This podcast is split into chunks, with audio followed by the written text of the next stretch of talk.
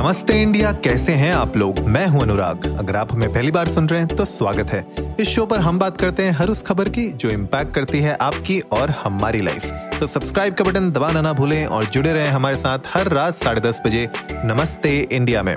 Guys सबसे पहले तो थैंक यू सो मच आप लोगों का प्यार और आप लोगों का सपोर्ट हर दिन बढ़ता जा रहा है नमस्ते इंडिया के लिए और ये जो फैमिली है, हर दिन जिस तरीके से ग्रो हो रही है मतलब बहुत ही बहुत ही अच्छी फीलिंग होती है और मैं उस फीलिंग को ना मतलब कभी कभी एज अ पॉडकास्टर ही मैं उनको शब्दों में बयान नहीं कर पाता मेरे ख्याल से।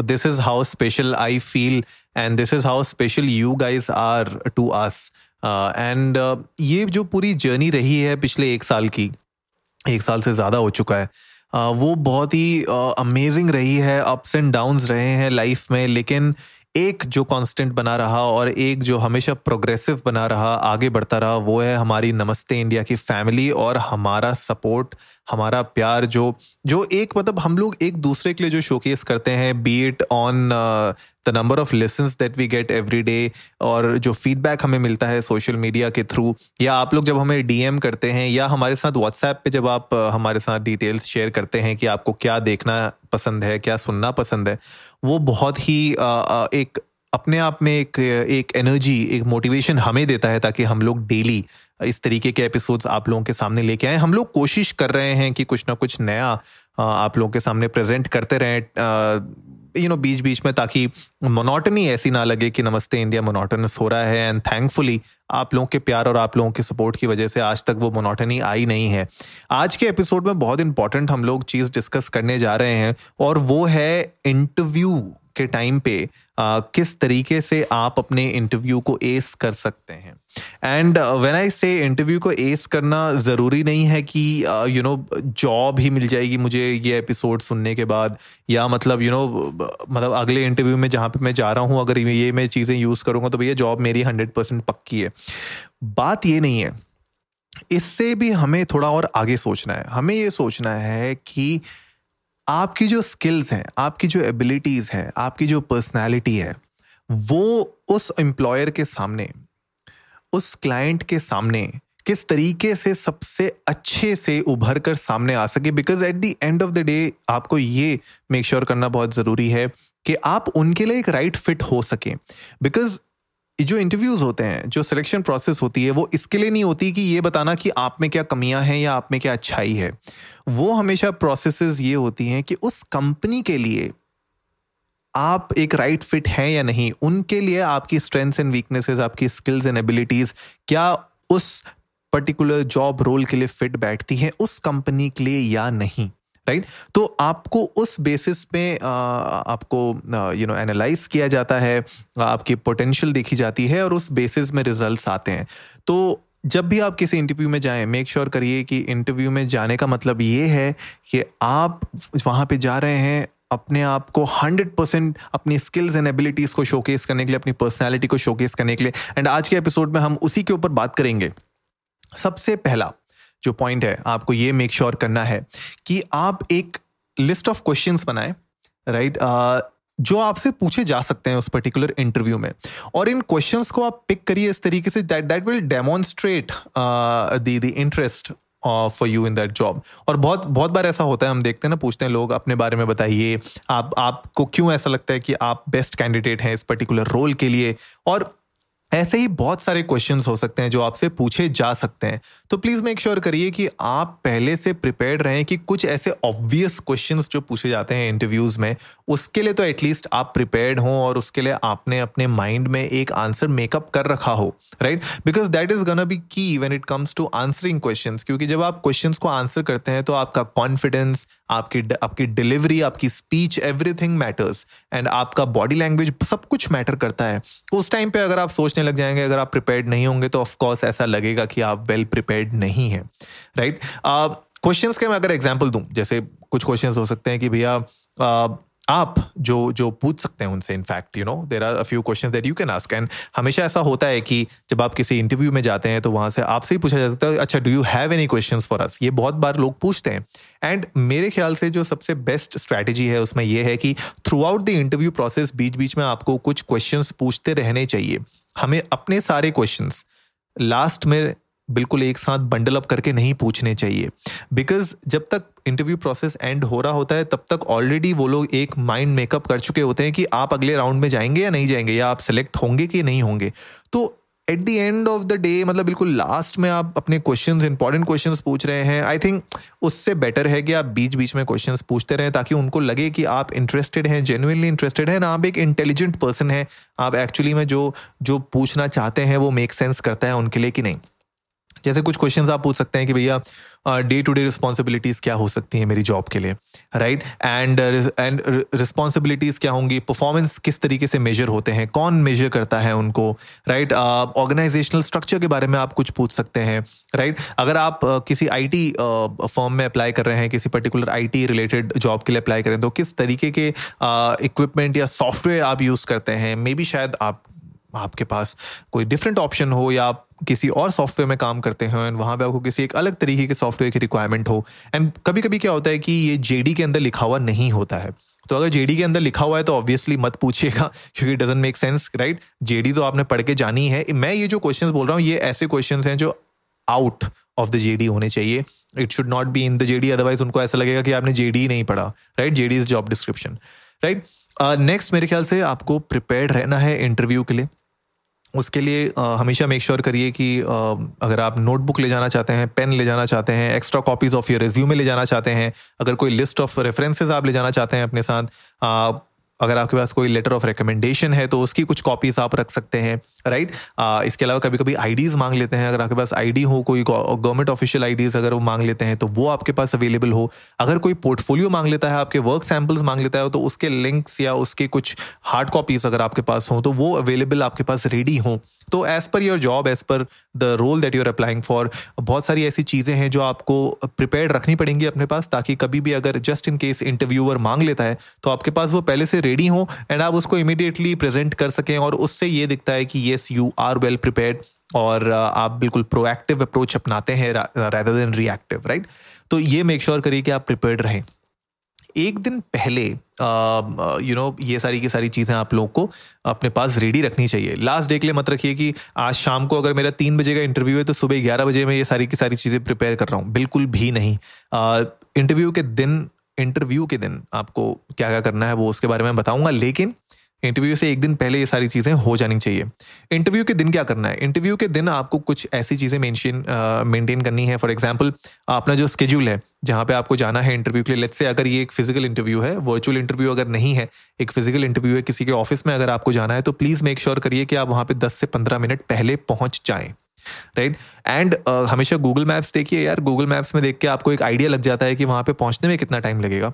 एंड जितना पहुँचने में टाइम लग रहा है उससे आधे घंटे का यू you नो know, आप एक uh, uh, बफर लेके चलें, क्योंकि यू नेवर नो यार कि कब, कहाँ पे कुछ ट्रैफ़िक में फंस जाओ आप, या आप कैब से जा रहे हो या अपनी गाड़ी से जा रहे हो तो कुछ गड़बड़ हो जाए, गाड़ी का टायर फ्लैट हो जाए you know there can be n number of things यार विच कैन हैपन तो इसीलिए आधे घंटे का टाइम आप लेके चलो एंड वहाँ पे जब आप पहुंचो तो कम से कम आपके पास दस से पंद्रह मिनट पहले होने चाहिए राइट right? बेस्ट थिंग तो ये रहेगी कि कोशिश करिए कि आप खुद से जाएँ आ, अपने साथ अपने दोस्तों को या अपने स्पाउस को या अपने फैमिली मेंबर्स को ना लेके जाएँ। अगर आप अकेले जा सकते हैं तो ज़्यादा बेटर है। अनलेस अगर आपको ऐसा लगता है कि नहीं मुझे किसी को साथ में ले जाना चाहिए तो आप ले जाइए। लेकिन मेक श्योर करिए कि ऑफ़िस के अंदर एंटर आप अकेले करें। आ, ऐसा ना हो कि कोई आपको स्कॉट कर रहा है साथ में तो वो अच्छा नहीं लगता है। तो प्लीज़ मेक श्योर करिए कि आप अकेले एंटर करें ऑफ़िस के अंदर। प्रोफेशनली ड्रेस्ड हों as per the requirement of the job अगर आप एक कंसल्टेंट की जॉब के लिए जा रहे हैं बिज़नेस कंसल्टेंट स्ट्रेटजी कंसल्टेंट के तो ऑफकोर्स एक सूट पहन के जाएँ you know at least shirt और टाई में तो ज़रूर जाएँ एंड शार्पली ड्रेस्ड रहें right it should be appropriate as per the job right ज़रूरी नहीं है कि हर जॉब में आपको सूट पहनना पड़े, लेकिन अगर आपकी जॉब रिक्वायर करती है उस तरीके की कंपनी में, अगर आपने प्रोफाइल्स जो देखी होंगी ऑनलाइन अगर आपने देखा है कि वहाँ पे एक सूट कल्चर है तो प्लीज़ मेक श्योर करिए, आप भी वहाँ पे वो पहन के जाएँ यार। एक आउटलायर बनने की ज़रूरत नहीं है वहाँ पे आपको। You have to be suited for that environment otherwise of course आप उस रिक्वायरमेंट में ही फिट नहीं होंगे। आप एक कंसल्टेंट की जॉब में जा रहे हो अगर आप एक राउंड टी शर्ट पहन के जाएँगे तो यूर आउट राइट तो नेक्स्ट uh, uh, बहुत इंपॉर्टेंट चीज़ है कि uh, अपने बैकपैक को घर पे छोड़ के जाएँ। बैकपैक ना लेके जाएँ किसी भी इंटरव्यू में। कोशिश करिए कि आपके पास एक अच्छा या तो आपके पास यू नो एक बैग होना चाहिए लेदराइट लेदर बैग जो भी आपको पसंद है एक हैंड बैग मतलब जो पोर्टफोलियो बैग्स होते हैं राइट लैपटॉप बैग्स होते हैं जो जो आप हैंड कैरी कर सकते हैं। ब्रीफ केस स्टाइल जो होते हैं बैग्स अगर आप, वो आपके पास हों तो वो ज़्यादा अच्छे लगते हैं, ज़्यादा स्मार्ट लगते हैं राइट बैकपैक्स को कोशिश करिए कि आप घर पे छोड़ के आएँ। पर अगर आप बैकपैक में आ रहे हैं तो गाड़ी में अपना बैकपैक छोड़ दें और हाथ में सिर्फ़ एक स्मार्ट पोर्टफोलियो रखें, जिसमें जो मैंने पहले आपसे रिक्वायरमेंट्स बताई थी आपको जिस चीज़ के बारे में, जैसे आपका you know extra copies of your resume हो गया या कोई लेटर ऑफ़ रिकमेंडेशन हो गया फलाना फलाना वो सारी की सारी चीज़ें आप उस डॉक्यूमेंट फोल्डर के अंदर रख सकते हैं। उस फोल्डर को कैरी करिए। मोबाइल फ़ोन को स्विच ऑफ़ करिए जब आप इंटरव्यू रूम के अंदर घुस रहे हो। उससे बहुत डिस्ट्रैक्शन हो सकता है। कभी कभी मैंने ये भी देखा है आ, पता नहीं मैं कहीं पे कोरा पे पढ़ रहा था या कहाँ पे पढ़ रहा था।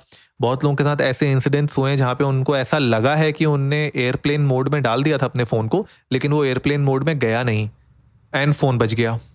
राइट? right? बहुत एम्बेरसमेंट होती है। तो प्लीज़ मेक श्योर करिए कि आप स्विच ऑफ़ ही करते हैं अपने फ़ोन को। मतलब वो एयरप्लेन मोड वाला ना, झंझट पालो ही मत। तो बेटर है स्विच ऑफ़ कर लो अपने फ़ोन को यार, वो जो आधा पौना घंटा आप इंटरव्यू देने जा रहे हो, वो बहुत इंपॉर्टेंट इंटरव्यू है। तो प्लीज़ मेक श्योर करिए। अगर आपको ऐसा लगता है कि इंपॉर्टेंट है लोगों को इन्फॉर्म करना तो प्लीज़ अपने फैमिली मेंबर्स को, अपने फ्रेंड्स को, जो भी आपके, जो इमीडिएट आपको लगता है कि अर्जेंट रिक्वायरमेंट हो सकती है, आप उनको पहले से ही बता के रखें कि आप यू नो लेट से बारह बजे आपका इंटरव्यू है तो आप उनको बता के रखें कि यार इलेवन से लेके मैं ट्वेल्व फोर्टी फाइव तक अवेलेबल नहीं हूँ तो एटलीस्ट उनको एक एक्सपेक्टेशन uh, उनकी भी क्लियर रहेगी कि क्यों नहीं हो तुम? फ़ोन तुम्हारा क्यों बंद है? लोग परेशान ना हो जाए कि फ़ोन बंद है फ़ोन बंद है कॉल किए जा रहे हैं।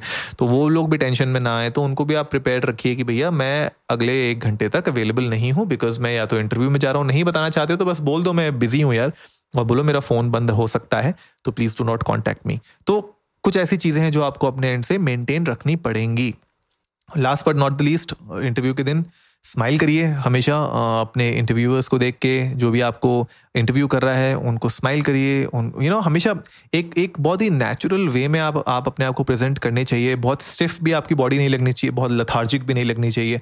एक अच्छा बॉडी कंपोजर आपका होना चाहिए बॉडी लैंग्वेज आपकी बहुत मैटर करती है। लेकिन साथ साथ स्माइल जो है ना वो बहुत इंपॉर्टेंट है। और आँखों से स्माइल करिए अच्छे से स्माइल करिए। अब बिल्कुल हंसना ऐसे नहीं सारे के सारे दांत दिखा देने वैसा भी नहीं करना लेकिन प्लीज़ मेक श्योर करिए कि एक natural you know pleasing smile आपकी हो। uh, बहुत इंपॉर्टेंट है इंटरव्यू के टाइम पे कॉन्फिडेंस को डिस्प्ले करना राइट right? कॉन्फिडेंस हम में होता है लेकिन कभी कभी हम लोग डिस्प्ले नहीं कर पाते हैं। तो मैं कुछ टिप्स यहाँ पे इस एपिसोड को खत्म करने से पहले देना चाहता हूँ। कॉन्फिडेंस को कैसे डिस्प्ले कर सकते हैं? मेरे ख्याल से सबसे पहले जो आप डिस्प्ले करोगे, वो होता है जब आप एंटर करते हैं रूम में।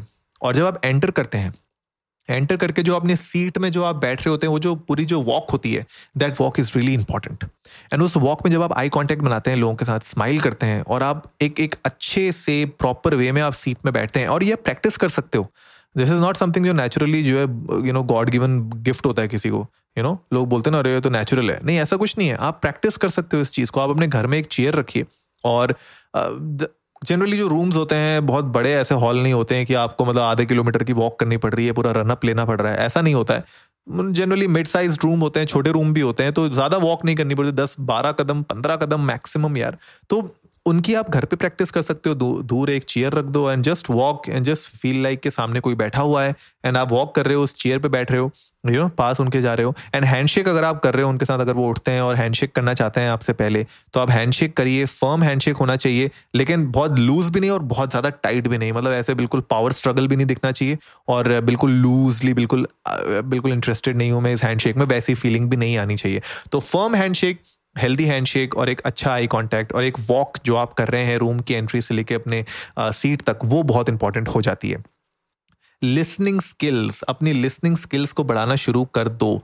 बिकॉज़ जो वो क्वेश्चंस आपसे पूछ रहे हैं, उन क्वेश्चंस को समझना बहुत ज़रूरी होता है राइट right? कभी कभी ऐसा होता है कि कुछ ऐसे डिफ़िकल्ट क्वेश्चंस होते हैं जो हम नहीं समझ पाते हैं तो हमेशा स्माइल करिए और उनसे पूछिए। उनसे आप क्वेश्चंस फिर से रिपीट करने के लिए बोल सकते हैं। बहुत सारे लोग क्या करते हैं, वो डर जाते हैं। उनको ऐसा लगता है कि अगर मैं उनसे फिर से रिपीट करने के लिए बोलूँगा क्वेश्चन तो उनको ऐसा लगेगा कि यार ये तो सुनता ही नहीं है बंदा। ऐसी बात नहीं है।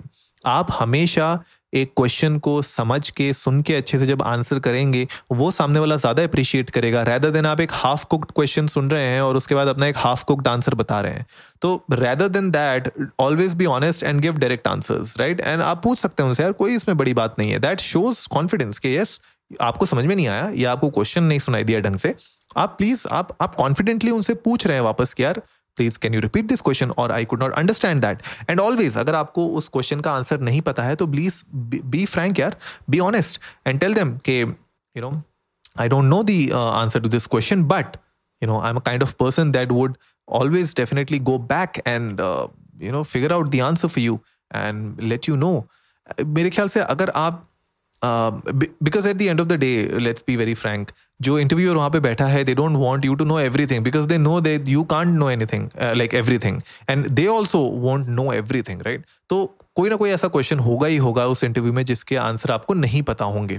तो वो ये भी देखना चाहते हैं कि जब आपको किसी चीज़ का आंसर नहीं पता है तो उस सिनेरियो में आप क्या करते हो? Because that is also very important for them to know कि यार ये बंदा एक्चुअली में प्रोएक्टिव है। क्या ये जब इसके पास ऐसी प्रॉब्लम्स आती हैं जहाँ पे उनका सोल्यूशन नहीं होता इसके पास, क्या ये उस प्रॉब्लम का सोल्यूशन ढूँढने में कुछ एफर्ट लगाता है या नहीं लगाता है? तो वो भी ये देखना चाहते हैं, वो भी ये असेस करना चाहते हैं। तो ये असेसमेंट का पार्ट होता है। And do not rush answer देने में बिल्कुल रश मत करिए।